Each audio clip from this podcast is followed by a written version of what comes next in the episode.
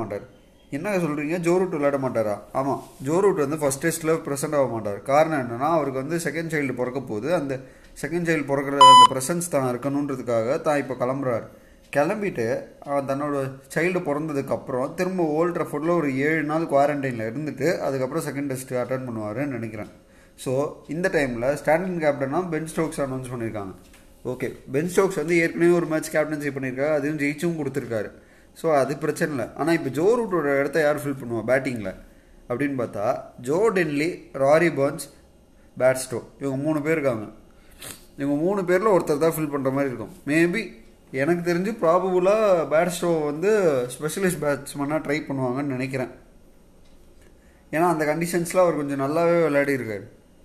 அது இல்லாமல் இப்போ வெஸ்ட் இண்டீஸ் பற்றி பார்த்தோம்னா இவங்க டீம் வந்து இன்னும் கொஞ்சம் ஒரு ஒரு மேட்ச் எடுக்கிறாங்கன்னா அந்த பிளேயிங் லெவனில் ஒரு ஸ்பின்னர் ஒரு ரெண்டு ஸ்பின்னர்ஸ் எடுத்துகிட்டு போகிறது பெட்ரு ஏன்னா சவுத் ஆம்டன் விக்கெட்டை பொறுத்த வரைக்கும் ஃபஸ்ட்டு டேஸ்லாம் வந்து பேஸுக்கு சப்போர்ட் பண்ணும். ஆனால் போக போக அந்த டிப்பிக்கல் டெஸ்ட் விக்கெட் தான் அது.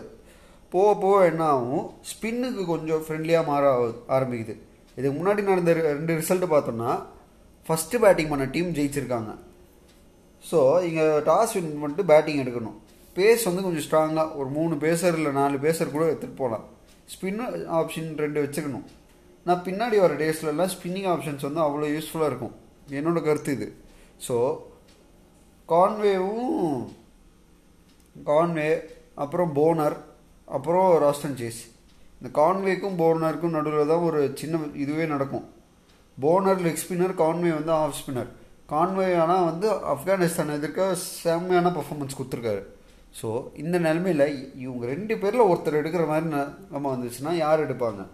அதுதான் இன்னும் கொஷின் மார்க் ராஸ்டன் சேஸை அவர் நல்லா ஃப்ளைட் பண்ணுவார். ஃபஸ்ட் இன்னிங்ஸை பொறுத்த வரைக்கும் பிரச்சனை இல்லைங்க. ஃபஸ்ட்டு வெண்டி வெஸ்ட் இண்டீஸ் டாஸ் வின் பண்ணி பேட்டிங் எடுத்து ஒரு குறிப்பிட்ட ஸ்கோர் அடிச்சிட்டாங்கன்னா பிரச்சனையே இல்லை. ஃபைட் பண்ணணும் இங்கே.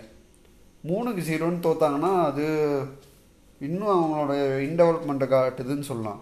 ஃபைட் பண்ணலாம். ஃபைட் பண்ணணும் இந்த சீரீஸை அப்போ தான் அவங்களாலேயும் கொஞ்சம் மேலே ரேங்கிங்ஸில் வர முடியும். இப்போ வெஸ்ட் இண்டீஸோட நிலமை பரிதாபமாக இருந்தாலும் அவங்க வச்சுருக்க யங்ஸ்டர்ஸ் ஆனால் ஷாக்கிங்கான விஷயம் என்னென்னா Shimron Hetmyer Darren Bravo Keemo Paul இவங்களாம் இல்லை. ஆனால் பரவாயில்ல. வச்சுருக்க யங்ஸ்டர்ஸ் வச்சு இவங்க டெவலப் பண்ணி கொண்டு வந்துகிட்டு இருந்தால் தான் அடுத்த வேர்ல்டு கப் அதுக்கப்புறம் வர test championship T twenty world cup இது இந்த மாதிரி பெரிய பெரிய டோர்னமெண்ட்டில் தங்களால் டஃப் கொடுக்க முடியும். தேங்க்ஸ்